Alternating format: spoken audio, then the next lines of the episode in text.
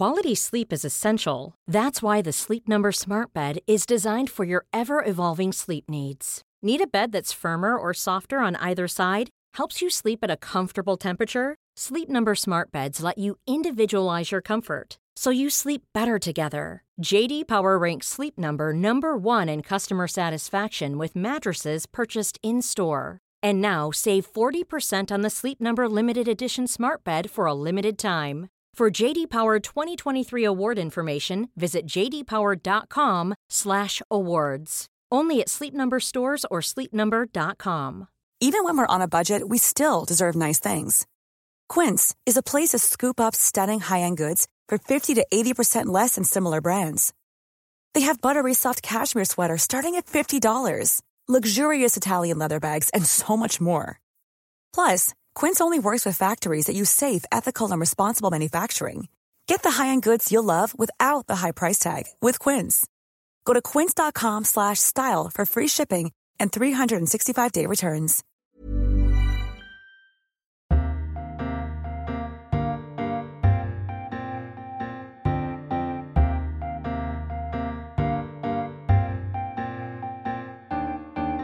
Welcome to a brand new edition of Freedom Books, Flowers and the Moon, the podcast brought to you each week by the Times Literary Supplement. My name is Stig Abell and I'm the editor of the TLS. I didn't think we had time for literary pets this week, but Thea is gesticulating wildly because she has a literary pet. Thea?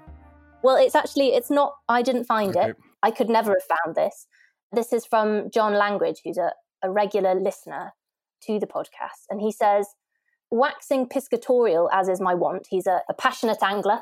Uh, he says, I thought I would point to a sort of literary pet, uh, namely the one time and certainly most famous British record carp, weighing in at 44 pounds and caught from Redmire Pool on the Herefordshire Worcestershire border in 1952 by the almost legendary angler and writer Richard Walker. Such a mind boggling whopper was it that it was duly named Clarissa Ah. after the Richardson masterpiece, often cited as Yeah. the most whopping of English novels. The carp was kept lovingly alive and swam out the remaining 19 years of its life in an aquarium at the London Zoo. I actually did know that Clarissa was the longest English novel. It's a million words. But you didn't know that it was had a No, I didn't know. Of course, I didn't know that. But the longest, the longest novel in the world is French. It's one of those French romances at the end of the 17th century that nobody reads anymore, and it's something called like Artamène ou le Grand Cyrus or something like that, and it's uh, by a female French author, and it's of two and a half million words. That's the longest novel ever. Take your word for So it. if there was a French carp, Thea, I don't know if carp are in France, uh, then they would have to name it after that. Uh, we haven't got time to do any more, but the managing editor of the TLS, Robert Potts, did email me to say he had a literary child, Elliot, which is spelt with one T, because he's named after George and T.S. So that is a double double literary parentage. Do feel free to let us know the details of your books, pets, food, children, or anything else. Tweet us at the TLS, at Stigable, at Thea underscore Lenarduzzi, or email me at stig.able at the tls.co.uk. Get subscribing to the TLS this week. Use the special offer code the tls.co.uk forward slash podcast offer. It's the best price anywhere on the internet. Six issues for £5 or $5. Coming up on this week's show, it's one of my favourite editions, the Summer Books issue. In it, our august contributors discuss their August reading. Do you like that. Yes, thank you very much. What they would be taking on holiday to entertain them if they were allowed such an old fashioned thing as a holiday. We have asked some TLS editors to review the choices and to suggest some of their own too. Now, it's summer in Britain, always a combination of heat, rain, and the palpable air of disappointment. Ordinarily, minds turn to beach holidays and a break from the daily grind, but not in our brave new post coronavirus world. Although, as I may have said before on this podcast, beach reading is not for me. All hot sand and cricked necks. So, what have TLS contributors nominated for their summer reads? As ever, it is an eclectic bunch from Joyce Carol Oates, wrestling with Tolstoy, Hannah Sullivan taking on the art of Chinese philosophy, to Samantha Ellis having to confine herself to Meg on the Moon with her three year old. I've read that book many times indeed. On this podcast, we're going to highlight some selections and nominate the imaginary luggage we would steal from someone whose book choices most appeal to us. And then we'll share our own summer reads as well. And by we, I mean TLS editor Sam Graydon, who has organised this feature this year. As listeners will know, he's an expert on quantum physics, folk music, and Welshness. Lucy Dallas, who's an expert on lots of music, sarcasm, and northernness, and Toby Lichtig, who's an expert on fiction, politics, and Jewishness. Welcome to you all. It's nice to have a it's nice to have a specialty. Hello. Hello. I know that Toby's are all perfectly serious and, and believable. Not necessarily true. That doesn't matter. No, but they're all credible. Yeah. Well, hang on a second. Hang on a second, because I, I did I did slightly run out of steam when I was writing that introduction. But I would suggest Sam. Yeah. He is Welsh and does write about Welsh. I've seen him write about Welsh stuff. He has written about quantum physics and he has written about folk music within living memory. Lucy, in many ways, it was really just a pot at you. This. Now I look back on it. That that that's what I thought. Yeah, And you Yeah. have come to expect also, Lucy. yeah. yeah. It's no more than I deserve. No. Now, Sam, we might start with you actually because you've organised this, and it's it's actually a belter this year. Thank You you. know, a limited amount of log rolling and showing off, which is always good. Yes, very much. So before we get into uh, who we'd steal and anything like that, notable entries to discuss. What resonated with everybody? Sam, what was your favourite? This is not necessarily your favourite selection. This is who you liked in terms of what they said. In that case, I rather liked Jamie Fisher's. That was my favourite too. That was mine. Ah, well, that's because it was good. Um, Yeah. I know. I like. I liked her honesty about her pretentiousness beforehand, and uh, that resonated with me. Um, you know, Because she basically said uh, she always takes unseasonal books. So sort of takes crime and punishment to to Ibiza. indeed, as some kind of penance for having fun. You know, not feeling that you're quite um, living up to your literary cachet in some way, or you feel that you should have some punishment to go with your enjoyment. Um, and she's basically given up on that, quite rightly too, um, and found that being locked inside for three months has meant that she actually wants to read something a bit easier and crime fiction and things. Uh, she's like the opposite of Joyce Carol Oates, really, who is spending who is spending lockdown basically only reading Russian classics, and Jamie Fisher is is rejecting it. I want to know because I've got the I think I've got I've said this before, but I've got a world-beating inappropriate book to take. I've taken on holiday. What is the least appropriate book you've taken on holiday that you've basically carried with you, and then your heart is slightly s- sagged when you've when you've got there? Um, I Am I really going to read it? I went I went to Kavos when I was eighteen, Yeah. um, which is one of the sort of bit like Ibiza, Yeah. but it's less built up. It was sort of like concrete and the beach. It was awful, but I had a great time. But I took but I took Wuthering Heights with me.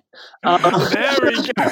and so me and my eighteen-year-old um, friends out to have a lad, Lad holiday. We were Yeah. there on the beach, um, and I was reading Wuthering Heights. So Lads on tour with Sam Graydon and Wuthering Heights. Did, did you finish it? I, d- I did finish it. I, I did wish pretty much all the time I was there that I wasn't reading Wuthering Heights, but um, after going to a phone party or something, and then I Yeah, yeah, exactly.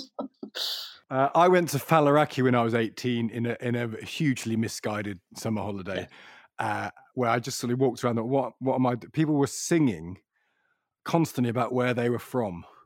and I just thought, I've just this isn't this isn't me. That's- I'm not. I, I I think the world might be divided into people who want to sing about where they're from and don't want to sing about where they're from, and I definitely don't want. That's to. what you do on the school bus. You sing about where you're from. Yeah, I don't Is know it this not? tradition. What is tradition? It's Are we hor- talking about football hooliganism? Well, it's just like a precursor, maybe. but it really was such a misguided. Like Sam enjoyed it by the sounds of it. Mine was such a misguided lads' holiday because I'm not a lad. That I, I think I didn't take a book, which which feels crazy now. But I, it was it was awful. Uh, But people do sing. You, you- you're you're very sheltered there, clearly. But uh, if you get a group, if you get a group particularly of lads, English lads who are drunk and on holiday in the sun, they will sing songs about where they're from as they're walking between bars, and the songs will also include reference to to having sex with people and stuff like that. And are they inventing the songs as they go along, or are they established songs? There's a canon. I, I think actually the, the the location is interchangeable. The, the canonical song is there, and then you place in your own location to, you do. to complete it's the rhythm. everywhere we go. People like to know where we come from, where we go, which is not true. Yeah. Nobody would like to know any of those things. And then you say, right. so we tell them, and then you insert the Yeah. name of where you come from, and then they say, We're from Loughborough. then you say they can't hear us, which is also not true because they really can hear you. Yeah. So then say, so we'll sing a little louder, and then it carries on. That's Yeah, a digression. and there are other I think. versions that are yeah, but, but, but there are other versions that are less Uh, there are even slightly more boisterous than that, Lucy. I, I, I hesitate to tell you. I think we should draw a line under this right here. You're lucky I didn't sing it. so Sam has got Wuthering Heights. I'm going to introduce mine while you think of yours. Inappropriate book taken on some holiday. Revolutionary Road on my honeymoon. Oh. uh, and basically, I, I, I was going on my honeymoon. Obviously, took books. We went to Morocco. It was lovely. Uh, two things though. One, I was just picking up books to take before I went, and I took Revolutionary Road because I'd never read it by Richard Yates, and I like American fiction. I thought, oh, this is supposed to be one of the great works of American fiction, which it is. And I took that with me. And of course, it's just a horrendously bleak story of those sort of uh, Americans who have three martinis every night and hate each other. Uh, and it's, it's, the very definition of a miserable marriage. I also got sunburnt so badly that when I, I, was wearing a vest and when I took it off, it looked like I was still wearing one. And so basically, that my wife had to look at that and think, well, what a decision she's made. And the fact that 15 years later we're, we're still together is a, is a is a tribute to her her tolerance. I feel. So, for your, for your anniversary, in... you might read uh, Chesil Beach. Oh God. I didn't read that till quite a lot later. I, I wish I'd have bought Trevor Beach for my honeymoon because I bought Solar amongst a couple of other things. And I, I like, you know, I like Ian McEwan, but Solar is by no means his best book, and I would even hesitate. You know, I'd probably say his worst book. It's, it's really not very good. And for some reason, I was going through a phase when I wanted to finish books. I'm a bit more mature now, and I've decided if I don't like a book, I will just put it down. But but back then, yeah, quite right, seven years ago, whenever it was, I, I felt like I needed to finish it, and I do remember sort of struggling through boredly, thinking this is not how I'm supposed to be spending my honeymoon. well, Sam, actually, you're supposed to have got married this summer, haven't you, Sam? But you haven't because of coronavirus. Yes. So you need to listen to these, heed these warnings. I shall take a, a good book. Yeah. Um, Lucy, have you got a inappropriate holiday book you've taken that where you've just carried it with you? I took a um, um, a Pynchon on holiday and that was hard yards. It was his one of his more easy ones, Mason and Dixon, which is very good, but it's that was a long it is, that was a long eight hundred pages. It is long. I took it's not inappropriate, and I greatly enjoyed it, but I took the hardback of Alan Hollinghurst's "It's the Stranger's Child," isn't it? Is yeah. that what it's called? What about mm. it? Yeah. Took that to Scarborough Beach, the South Beach, can I say, not the North Beach, which is the posh one. We went to the South Beach, and it, the two worlds didn't quite seamlessly intersect. No. But I didn't I didn't regret it. You shouldn't take a hardback to the beach anyway, should you? It's a very good book though. It's a very good novel that, I thought. Yeah. Yeah, yeah, it's great. But like, have you ever taken a sort of? Oh, I've taken the complete works of Proust in the original French, and, and oh, I see, and, and then not read it. I haven't read Proust, so you know, shocker. Come on, Lucy, you must, you must have read. I've read a bit of it, lots of times. I can't. Yeah. I'm sorry, I shouldn't yeah. be saying this. No, well, one of my favourite quotes about it is the one of the people who turned it down, the first book, said he, he didn't want to read a novel in which the, the, the, the, the author took 30 pages just to turn over in bed. And then uh, several and, decades later, Knausgaard came along. yeah, I haven't read that yeah. either. I, I, don't want to read that either. No, I've read very little. It turns out. Yeah, I think I think I remember I was there. I think in the mountains. That was all right, was it? Uh, yeah, that worked. That was fine. I recommend it. Oh, lovely. Thea, any mistakes, holiday mistakes? I think it's not so much about inappropriate books, it's more about an inappropriate number of books. So that's regular, a regular issue. Common to all of us, I imagine. Yeah. yeah. Seven, no, no, eight. Well, here's the test, Thea. Have you ever run out of books? No, but that's the thing. It's the fear of that that makes it's the fear, isn't it? Sorry, I was just going to say I like doing that. So I would take one or two, and then what I like is stealing other people's books or yeah. finding a secondhand bookshop, or if you're in a house, seeing what's in the house and reading yeah. whatever that is. I really like that. Quite a risky I've, way. Of it is risky. but I have found in doing that, I've found a couple of novelists who I've grown to adore because I've stumbled across them. I've uh, the Robert Parker, the you know, like Jamie Fisher, I like cheap American detective fiction. Robert Parker, who wrote the Spenser series of detective novels, which have, which have been going on for 30 years, he's dead now, the author, but he's a sort of semi literate private eye, semi literary. He's literate, he's a semi literary private eye. So he reads, he, uh, he's fair, he's actually very literate. Uh, and I discovered him on a holiday. It was just, a, it was a, it was a book, a secondhand book just thrown in the corner and he's such a great figure that I've actually he reads books in the novel, and I've actually taken book recommendations from within the book. Uh, and that's a sign of a, of a novel you're getting on with. He recommended uh, Barbara Tuchman's The Distant Mirror, you know, that history of 14th century England. He was reading it in one of the books as he was waiting for a case, and I not only read the Spenser novel, I read the read the book he was reading. There's something very meta about your engagement with yeah his work. Mom deserves the best, and there's no better place to shop for Mother's Day than Whole Foods Market. They're your destination for unbeatable savings, from premium gifts to show-stopping flowers and irresistible desserts. Start by saving 33% with Prime on all body care and candles. Then get a 15-stem bunch of tulips for just $9.99 each with Prime. Round out Mom's menu with festive rosé, irresistible berry chantilly cake, and more special treats. Come celebrate Mother's Day at Whole Foods Market. Quality sleep is essential. That's why the Sleep Number Smart Bed is designed for your ever evolving sleep needs. Need a bed that's firmer or softer on either side? Helps you sleep at a comfortable temperature? Sleep Number Smart Beds let you individualize your comfort so you sleep better together. JD Power ranks Sleep Number number 1 in customer satisfaction with mattresses purchased in-store. And now save 40% on the Sleep Number limited edition Smart Bed for a limited time. For JD Power 2023 award information, visit jdpower.com/awards. Only at Sleep Number stores or sleepnumber.com. Hey, it's Danny Pellegrino from Everything Iconic. Ready to upgrade your style game without blowing your budget? Check out Quince. They've got all the good stuff: shirts and polos, activewear, and fine leather goods, all at 50 to 80% less than other high-end brands. And the best part? They're all about safe, ethical, and responsible manufacturing. Get that luxury vibe without the luxury price tag. Hit up quince.com slash upgrade for free shipping and 365 day returns on your next order. That's quince.com slash upgrade.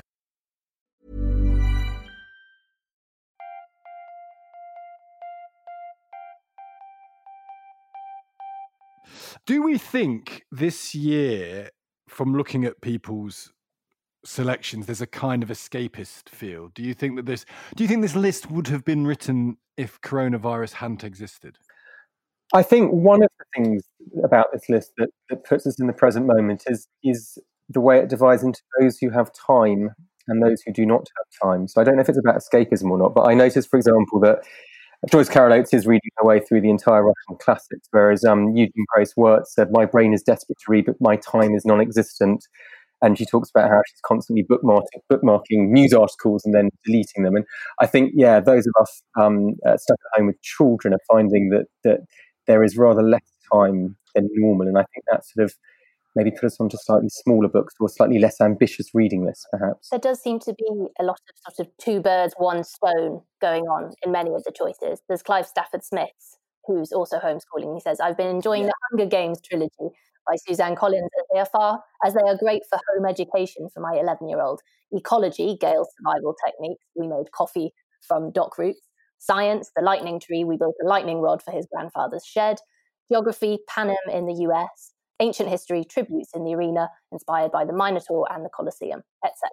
So, yeah, killing two birds with one stone, making the most time. Who here has read The Hunger Games? No, no I've read a bit not. of it, but the whole world at the moment is like The Hunger Games, so I would have thought that would be what you would not want to read. It's one of those ones where you kind of have to pretend to have read it because there's so many cultural references to it. But I've never read it. Sam, you're you're the you're the youngest member of this collective by some distance. Um, I haven't read them. I've seen the films. Uh, that counts, surely. Um, um, my sister absolutely adores them, so I also have gained a lot of the plot secondhand and therefore don't have. What's the right age for them? Because um, my daughter's eleven. Is she too too young for? Is it a bit? Is it a bit tasty for them? Uh, it's quite violent, as my memory of it. They do kill each other. Isn't there? A yeah, it's quite grim. Isn't there a lot of incest? At least not in the films. I can tell you that. A lot of incest. I'm thinking of something else. I'm, I'm, I'm colliding two cultural mammoths that I unfamiliar with. Are you thinking of Greek tragedy? oh, yeah, that, that will be it. He's always thinking about Greek tragedy. yeah, yeah. I said, how, how often in a podcast is Hunger Games and Greek tragedy easily confused? I, I think that there's a, there's definitely a point also about children in this, isn't there? This yeah. idea that Samantha Ellis is reading Meg on the Moon, which was such a good point because two of my kids have gone well past that stage, and my youngest is just about the right age, and I'd forgotten about Meg on the Moon. Can Toby, you, are you the right? You're the right. Your kids are the right age for this.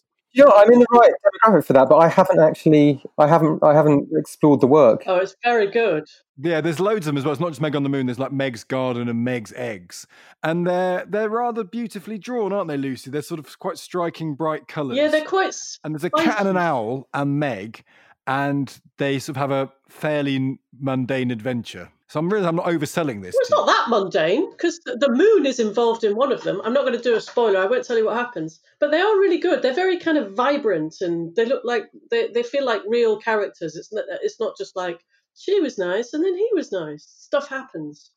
My five-year-old's into literary realism. Um, you know, she, she likes mundane adventures in her books. I, I think, honest, I think you should try it because my kids, although the, the other crushing thing I've now learned now my kids are 11 and 9, they don't have any memories of the stuff you did when they were three and four because they don't remember that far back. So all of this massive investment, emotional and time and financial that you do in making their lives the utter breeze that they are. Even by the age of eleven, they've just forgotten. They don't care about it. They can't... Why don't you keep a ledger Stig? Yeah, yeah, yeah, yeah. Exactly. When you were three, I read Meg and Mog twenty-five times. On their 18th birthdays, you can present them with said ledger with a check. Yeah, with a check. yeah, and a request for. I'd it. like a retirement home in the south of France, please. Um, right before we go, before we go on, then imaginary suitcases. Who would you mug pitilessly for their imaginary traveling luggage? I well, I should say, um, as you probably all know, around this time of year, I like to take a job in the customs office just before the yeah. so that I can disbelieve people when they say that they have had no help packing their bags, yeah, yeah, and that they have no liquids or scissors. so, so I can rifle um, merrily through and uh, make selections. So I'm going to take. You're going to st- you're going to steal from more than one bag. Is I'm what gonna, you're saying. I'm going to steal from at least three. Okay, go on. So I'm going to steal from Barbara J. King's bag. I was supposed to go to Japan this year, and obviously that is not happening. So I'm stealing from Barbara J. King's bag because she says, happily in the grip of tsundoku, which is the habit, some might say art of buying books and letting them pile up unread. She is raiding her stuffed sunroom shelves and taking Japanese fiction out. So she's got uh, Kuro Tanizaki's The Makioka Sisters, which was published by Vintage in, I think it was originally published in the 40s. It's a pre war family story that became a classic. And then she says, having started with Banana Yoshimoto and Haruki Murakami, I'm drawn now to Mieko Kawakami, Yu Miri, Sayaka Murata, Yoko Ogawa, and Yuko Tsushima. so well, well done, Thea. Well done. I would I would take some of those, probably not all of them for reasons aforementioned. Can I just say before you go to Eimear McBride, I would like a sunroom.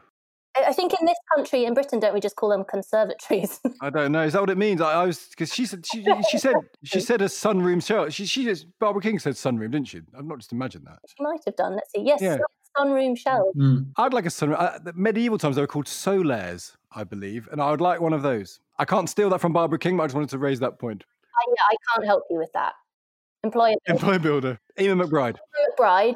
Uh, she meant one of the books she mentions is Machine by Susan Steinberg, which is it's being published by Graywolf Press, and it's her first novel.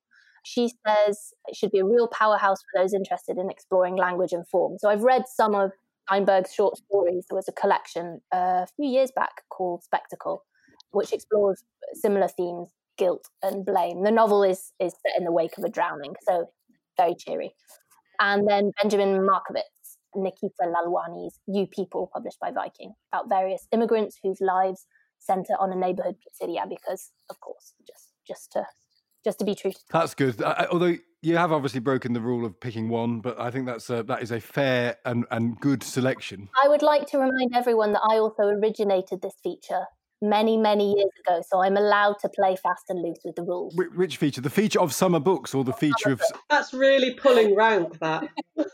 yeah, exactly. All right. Okay, well, we'll allow it. We'll allow it. Sam. I was going to go wholeheartedly with Barbara J. King. Okay. Um, so I'll do the other two books. Um, one is Jeff Vandermeer's um, novel, A Peculiar Peril, which sounds jolly interesting. Um, at least the internet describes it as a head spinning epic of uh, three friends go on a quest to save the world from an unknowable peril. That sounds all right. Yeah. Um, and close enough to fantasy to satisfy that edge that I want.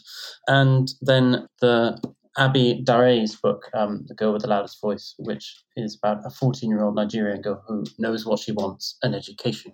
Um, uh, which, you know, that's punchy and I imagine would be equally um, as good as it sounds. And the Japanese fiction sounded great as well. But I, I think being that that's no longer in the bag because they've stolen it, yeah. um, I will say I would take The Stonemason from Diana Darke's. Oh, yeah. Um, Andrews Domingue because among the many things that I wanted to do before I chose the very lucrative job of literary criticism, um, I wanted to be um, an architect. Um, so I like building and architecture. Oh. So it would be interesting to learn about the British history through its buildings, um, particularly as she says that Ziminski does a good job of recognizing how Eastern architecture actually influenced far more of what we think British architecture. I don't know. uh, Do you like fantasy fiction? I do very much so. Lucy does as well, don't you? Lucy, that's fair. You like fantasy fiction? That's fair. I'm partial to a bit of fantasy fiction. Yeah, elves and uh, I mean all of it. I read a book um, last week, so I, I, I kind of I don't always love fantasy fiction, but I read this that this I read about this book by a guy called Robert Jordan, uh, the Wheel of Time books. Do you hear about this? Oh, yeah. They've supposed to have sold 80 million copies around uh, the world, and he was seen as the successor to Tolkien. I'd never heard of him. Have you heard of him, Robert Jordan, Wheel of Time? Uh, yeah, I've heard, heard of the Wheel of Time. They, I think he only only finished them in 2012. It took about 35 years to write them. Yeah, and he, and he died right at the end. And I read the first one, and it's full of sort of um, Trollocs are the bad guys, and Fades and the Dark One, and and it was all right. And I wanted to like it because I thought, oh, you know, bit of you know, bit of Tolkien doesn't harm you uh, once in a while. But it was a bit, it was a bit pedestrian. I thought. So don't don't read that. Don't, whoever, if you, if you if you're not stealing a book but buying one, don't buy that one. I would say. Okay, good tip. Thank you, uh, Toby. I think I'm going to uh, employ the Leonard Lenarduzzi pick a mix approach if I'm allowed. Why, Here, is why it? even bother? Why even bother doing this? Yeah, come on. Rules are there to be broken. Right. So I liked um, Bernardine Evaristo's choice of That Reminds Me by Derek Owusu, which he describes as a fragmented pose, po- prose poetry novel um, about a Ghanaian British boy coming of age. I, I like the sound of it partly because I started reading it, or at least looking at it, just before lockdown. It's been sitting on my desk at work since mid March. And I've been meaning to come in and rescue it because I'd actually like to commission something on it. It's just been shortlisted for the Desmond Elliott Prize. So I will kill two birds with one stone at some point, go into work, take it, take it on my imaginary holiday, and then maybe get someone to write about it. Um, and then I like Michael Point's choice um, of David Hill's The Vapors, uh, subtitled A Southern Family, The New York Mob, and the Rise and Fall of Hot Springs, America's Forgotten Capital of Vice. Um, I didn't know that there was a Sin City in the Bible Belt. And I particularly like Michael Lapointe's reason for bringing it. Uh, he said he wanted to be reminded of crowds. Um, I sort of, I've, I've had this anxiety recently watching films or reading books in which people touch each other or, you know, embrace or, or otherwise do stuff in crowds. And I think, I think it's important to, to be reminded of, uh, you know, of that life that uh, did used to happen and will one day return. I tell you, it's very strange because I've been back in the office a lot last week or so, and the strangest thing is not when you meet someone for the first time or uh, they come in where you'd normally shake hands or at least have some form of physical interaction. Yeah. Uh, it just doesn't happen. So you just sort of stand, you stand three yards apart, nodding like an imbecile. Well, at least that's what I do. That's the technique I've employed. And, and then I sometimes find slipping in and out of it as well. So, you know, I, I will go for a socially distanced walk or drink with a couple of friends, come home, and then, you know, my wife might embrace me or my children might run up to me. My, my immediate reaction is, no, oh, no, it's fine. Yeah. Um, maybe that's, maybe that's just that's just me. I find the adjustment difficult. Um, anyway, my final choice is Isabel Colegate's Orlando King, which actually came up in two people's bags. So I'm not sure whose I'm going to steal. Um, either Hilary Mantel's copy or Frances Wilson's. I'll have to see who puts a bigger fight. Um, but it's um, it's set. It's actually three slim volumes that have been collected into one, and it's set during the sort of between the 30s and the 50s. It's uh, modelled upon the Oedipus trilogy. So there we go for the Oh. Greek tragedy Even again. Thea will like that. Uh, and it's a beer like that. She'll love it. And it's about the rise of fascism. Just like the Hunger Games. yeah, yeah. Even better, actually. Look, But also, I had never heard of Isabel Colegate. I don't know if any of you had. She was very, very popular in the 70s and 80s, uh, you know, both commercially, but I also think in terms of, um, you know, her reception by the critics. And she sort of faded out of print, but she's still around, actually. She's in her 80s. And this is an attempt to reboot her later career while she's still around, I guess. So anyway, it intrigued me. Um, and it's short, which, uh, again, is uh, high up uh, on my criteria. So you're not you're not you're not interested in wallowing in a long novel, Toby? Well, I would be, um, but I think you know I'm, I'm going to have to wait for a slightly different time. And I, I feel very jealous of Joyce Carol Oates, you know, with her endless rereadings of the Russian classic. I just don't feel, feel that's sort of viable yeah. um, at the moment. But uh, one day. She said she's read War and Peace already in the first stage of, of lockdown. Reread it. She, I, I also suspect she, yeah, she reads one book with one eye and one book with the other whilst yeah. writing two separate books at the same time. I mean, she is, Joyce Carol is a phenomenon. Um, I'm not going to try and compare myself to her.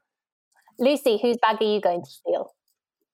Well, the thing is, I'm not going to say, I can't say anything now because you'll never guess whose bag I was going to steal. It was Barbara J. King, the whole thing.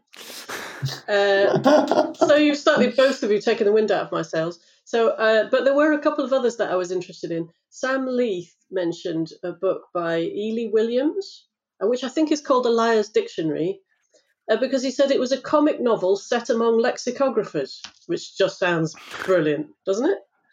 Um, and also, I find I found the whole thing quite melancholy. I mean, completely understandably, there aren't many. Um, there's not much comedy or lightness in there, so I think uh, a comic novel would be a nice thing. The other thing I thought sounded nice, B.J. Silcox recommended a book by Vicki Hastrich or Hastrich, mostly for the title, which is Night Fishing, Stingrays, Goya, and the Singular Life. I mean, maybe we don't even need to read the book. Maybe we just think about that wonderful title. That's all. That's all the things I'm interested in, Lucy, in one title. Well, there you go. This is the book for you. Um, and she said it was the literary equivalent of a glass-bottomed boat, which just sounds brilliant, doesn't it? Uh, and if I if I had my serious hat on, I would try and have a look at the bilingual edition of um, Paul Valéry, The Idea of Perfection, which has got his poems and some things from his notebooks, which I think would be interesting because his poems are so formal and beautiful and sort of detached. And uh, his sort of thoughts and life were so chaotic, n- not beautiful, not not very good at being detached. I just think that would be really interesting. And also a book that Jane Yager recommended called Learning from the Germans by Susan Neiman. Yeah. It was about her experiences as a white child growing up in America in the deep south, and then as a Jewish woman living in Berlin and it's about um, I think this is what sounds like it's about. It's sort of talking to America about how you deal with um, past tragedies and atrocities and problems. We've talked we've talked quite a lot about that uh, on this podcast, there, haven't we? Because it, it it's when you talk about Black Lives Matter and the idea of statues coming down, the American versus the German example is very striking. You would not expect, and you would not see in Germany, a statue of a Nazi. You wouldn't see a group of people in Germany because it's illegal espousing the philosophy of Nazism. But if you go to the southern states of America, you will see Confederate generals. You will see people waving a flag that's uh, of a nation that supported slavery. And the, this concept that you could learn from Germany, because Germany, in the last 30 years in particular, has looked at making reparation for what it did in the past. But also, it had a very thorough and comprehensive denazification program, which took place over sort of five years from 1945 to 50, and it was it was done with kind of very open eyes. And it wasn't perfect, but that set the groundwork for it, I think un, absolutely unlike Italy, where there was not a rigorous. And there never um, and there never has been in America. Um, although Clive Stafford Smith told us last week he thought America had had better race, racial conversations than we do in Britain, which I thought was interesting. Uh, even so, there's been no moment in which America has said, or Britain for that matter, here's what we did, here's what we're doing to pay it back, either monetarily or more, just more ideologically by saying we will not have any statues to anyone involved in, in, in slavery. We will we will we will do this. We will take down these statues. We will pay money to a charity. We'll do all these things that the Germans, to a certain extent, have had to do because of uh, what happened 50 years ago. Yeah, and I suppose um, South Africa must come into play as well. That's it's um, you know it's it's a situation which has happened a couple of times, and there are different nations who've dealt with it differently. Yeah, the idea of a Truth and Reconciliation Commission, which whether that's worked entirely or not in South Africa, is at least the step towards it. I think one of the reasons why you, you have the anger in the Black Lives Movement is there's been no even sign of that clear break where you you acknowledge the sins of the past. Yeah, So there's a lot to chew over, isn't there, in all of those um, all of those suitcases? Yeah, I'm I'm I'm I'm going to rely on. I don't know what books Jamie Fisher will have chosen, but if she's taking with her slight, comforting detective fiction, that is the bag I'm going going for. You know, I, I wouldn't like accidentally to to pluck the Joyce Carol Oates Oates massive suitcase and, and, and find. I mean, I, I, wouldn't mind reading Anna Karenina again or Crime and Punishment. I mean, in fact, at some point, I feel probably I should we should read those books again because I read them once and they're quite. You wouldn't necessarily think of reading them again, so I wouldn't mind doing that. But if I could accidentally stumble across a a tatty version of Agatha Christie, then I would take that. I think. Well, that's precisely what Jamie Fisher's taking: Agatha Christie, J.M. Cain, and P.D. James. Yeah, I would do that. I'll do that. Don't worry. You you you go right ahead you know filching from a variety of sources. I will, I will, I will stick to the. I'll be the only one to stick to the spirit of the game and steal one person's luggage. Well done, Stig. Thank you very much. Coming up, we're going to go take honestly, no showing off, pretending to read books that you don't read, of what we're going to be reading this summer.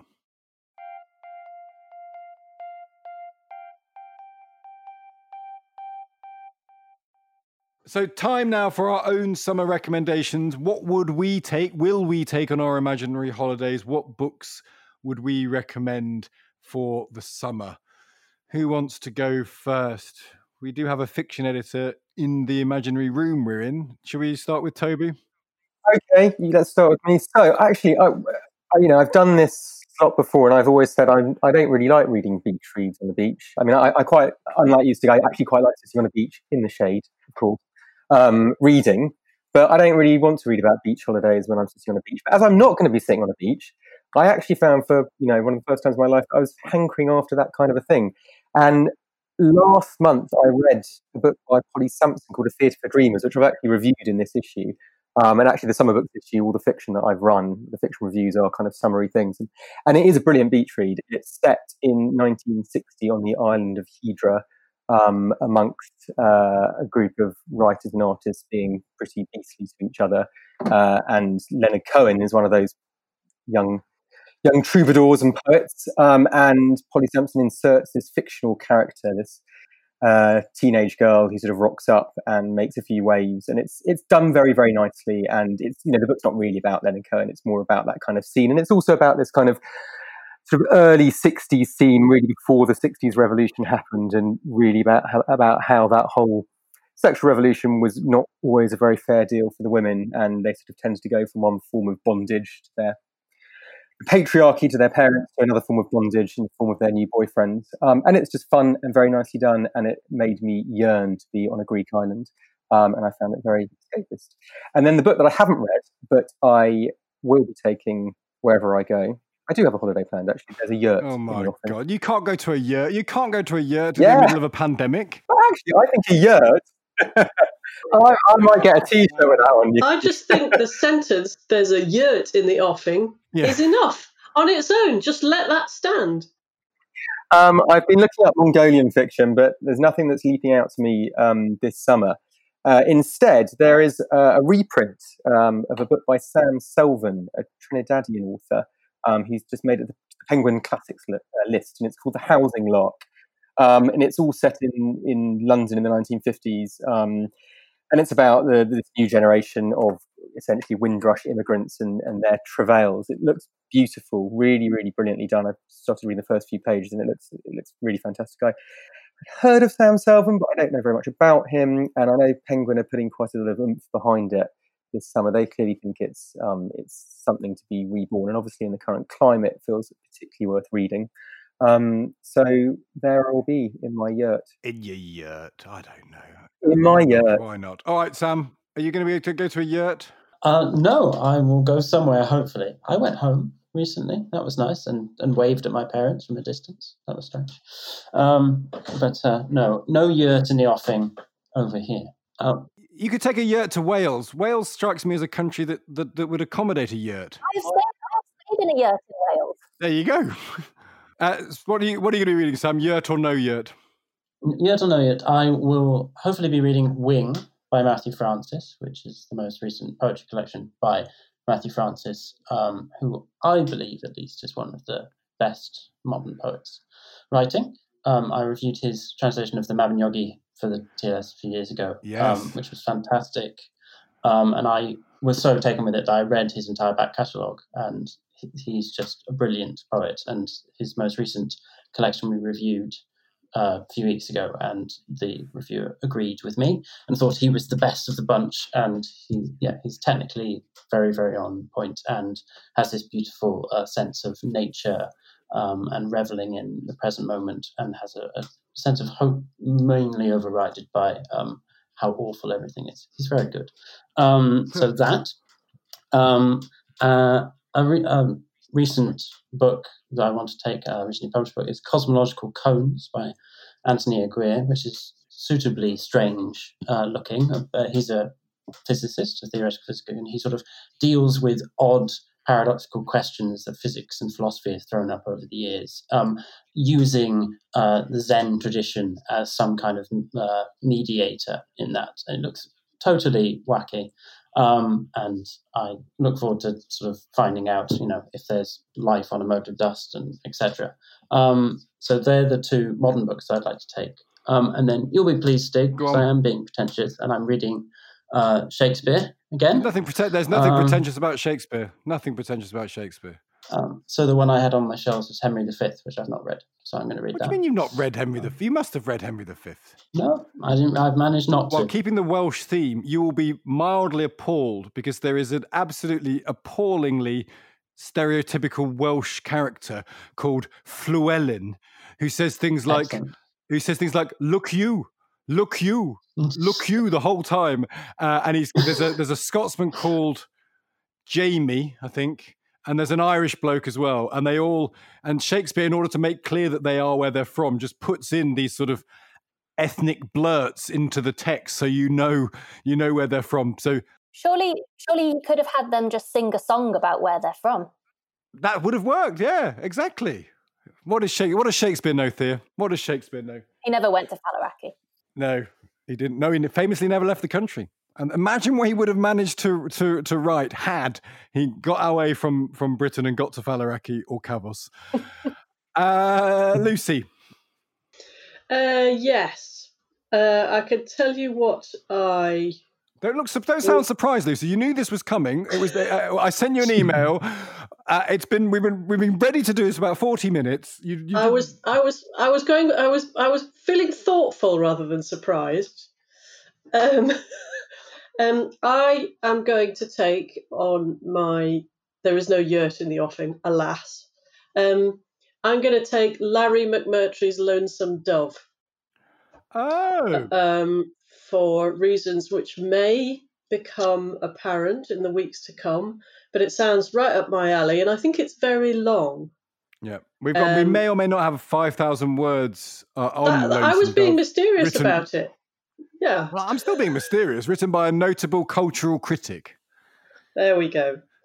Um, so uh, I would very much like to, to read that. Um, uh, and I'm going to. I've actually ordered it. I'm actually going to pay money for it. Oh my I'd god! I'd also like to read. Um, this is another one from the recommendations I forgot about. I'd like to read Queenie by Candice Carty Williams, which is supposed ah, to be really brilliant.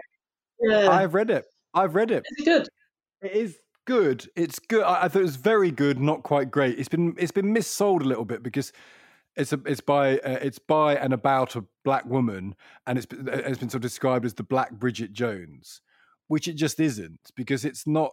It's funny in parts, but it's quite grim in other parts. It's very honest, and it's about life as a, as a black woman in London. And when you read it, um, my wife read it as well, and and, uh, and I remember she said to me, she can't remember reading a book where that particular experience is is treated uh, in a full length novel. It doesn't happen that much where you actually learn what it's like to be a 30 year old black woman in London and experiencing kind of the relationships and sex and work and all of those things.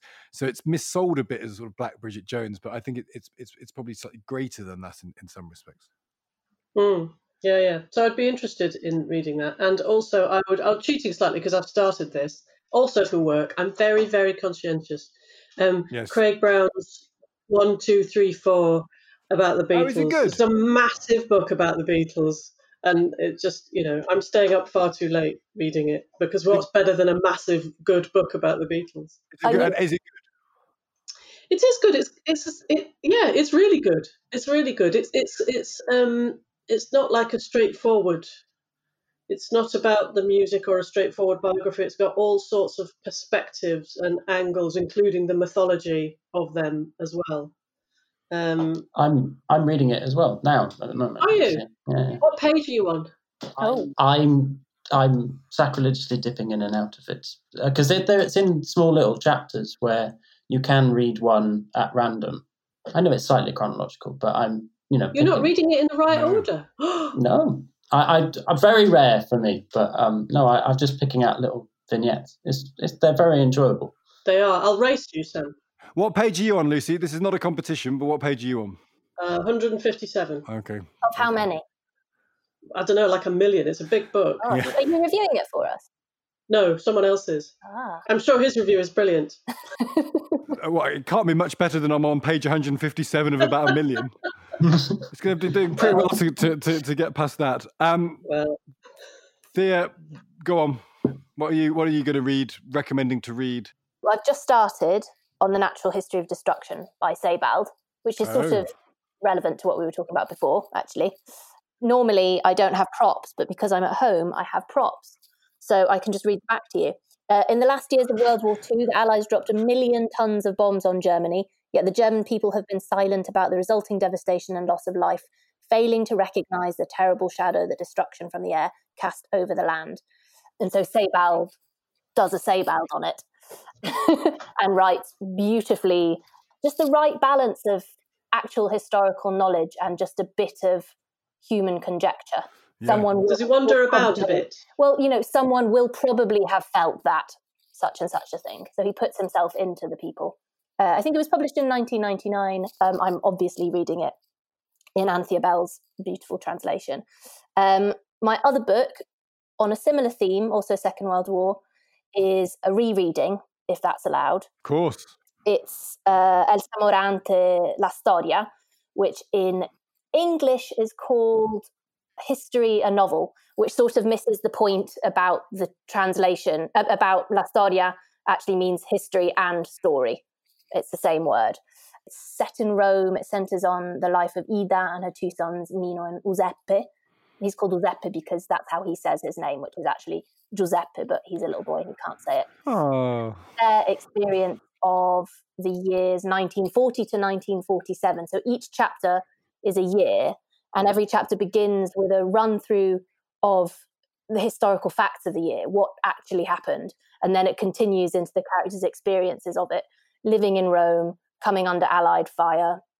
So, as you might expect for the time and the place, uh, and considering the family's Jewish heritage, it's often harrowing, uh, but it's also incredible. It was quite controversial, I think, when it first came out. It was a bestseller, but the left piled on because her ideology wasn't quite in line. Um, that doesn't sound, that doesn't sound like the left. oh, on a, on a more anecdotal note as well, uh, it has two good roles for dogs. Um, there's, oh, there's Blitz, Blitz, who dies in the. Um, I felt I had to give the translation there of, of Blitz. Um, yeah. who dies dies in an Allied bombing, uh, and then Oh, and then Bella, who is a I think she's a sheepdog. Who, who- well, I can't I can't say what she does because that would give away the end of the book. But two strong roles for for for canines. That alone is a sufficient recommendation. Um, shall I do mine quickly? yes, You got time for it? Uh, I've got, definitely. I'm going to read in my continuing love of uh, genre fiction. I'm rereading all the Spenser novels that I mentioned earlier because uh, I had a hankering to do that, and I've, there's like 30 of them, and, and I've read about 15 of them in lockdown, so I might as well finish that. Um, Michael Connelly, who wrote the Bosch novels, uh, also wrote a series of legal fiction, sort of John Grisham esque fiction. Um, and I'm getting into that because I quite like Michael Connelly. And from a history point of view, um, we mentioned it in the paper, I think next week, but I'm really interested in a guy called William Marshal. Do you know who William Marshal is? Anyone? He's a guy, and and when was he? Tw- uh, end of the 12th century.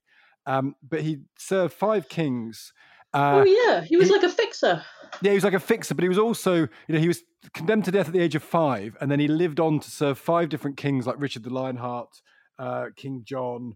He was involved in the Magna Carta. He was the most famous knight in Europe and fought and uh, he was like a sportsman of the age. He was just this incredible figure that I've occasionally stumbled across in various TLS articles. Anyway, the other day I thought I want to read more about him, so I bought a book called The Greatest Knight: The Remarkable Life of William Marshal, The Power Behind Five English Thrones by Thomas Asbridge. So I'm going to give that a go. Assuming you're not doing what Sam does and you're not reading the book out of order, you will have started at the beginning. So you may well have got to the part where he is age five, condemned to death. I'd like to know what he did to deserve that condemnation. I've not got, I've not got that far. I've not started reading it. All I know, was five, and then he's condemned to death. Then he trains as a medieval knight. But he basically becomes a sort of sportsman of the age because he wins all the tournaments, and then he sort of is an advisor to loads of kings. And David Horspool has told me about him uh, in one of our podcasts, I think. I've always thought, oh, I bet this is interesting because it feels like someone should make a film out of his life. But anyway, so The Greatest Knight, um, William Marshal. So I'm going to give that a go. I quite like medieval history, really. That, um, that, that, doesn't that lead you on in a perfect segue to an upcoming issue? Yes, you, you Lucy. You've ruined that. You've, ru- you've, ru- you've, ruined that perfect segue. But let's try it anyway. Yeah. yeah. Um, that's all we have time for this week. um, that is all time we have time for this week. Thank you so much to everyone. Sam, Toby, Lucy, there's enough recommendations for everybody, surely, in this uh, in that podcast. And make sure you're subscribing to the paper this week. After all those summer books, we are going to be learning about food, Nabokov, obituaries, Dickens, Malcolm McLaren, and much more. And next week, Lucy Dallas, I'm going to astound you by saying, "Oh, we're going to be looking at the medieval period, featuring an accidental wow. reference to William Marshal, the power behind Five Thrones." So if you like that sort of thing, or even if you don't, you should uh, you should give us a go. Until then, from Thea and from me, goodbye.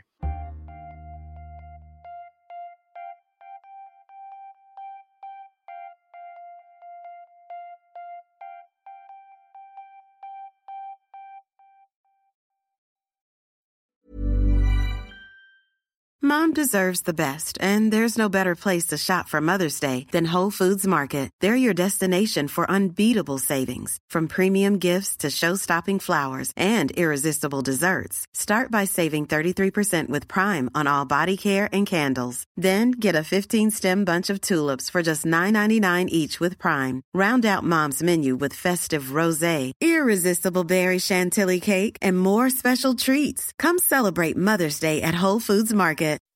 When you make decisions for your company, you look for the no-brainers. If you have a lot of mailing to do, stamps.com is the ultimate no-brainer. Use the stamps.com mobile app to mail everything you need to keep your business running with up to 89% off USPS and UPS. Make the same no-brainer decision as over 1 million other businesses with stamps.com. Use code PROGRAM for a special offer. That's stamps.com, code PROGRAM.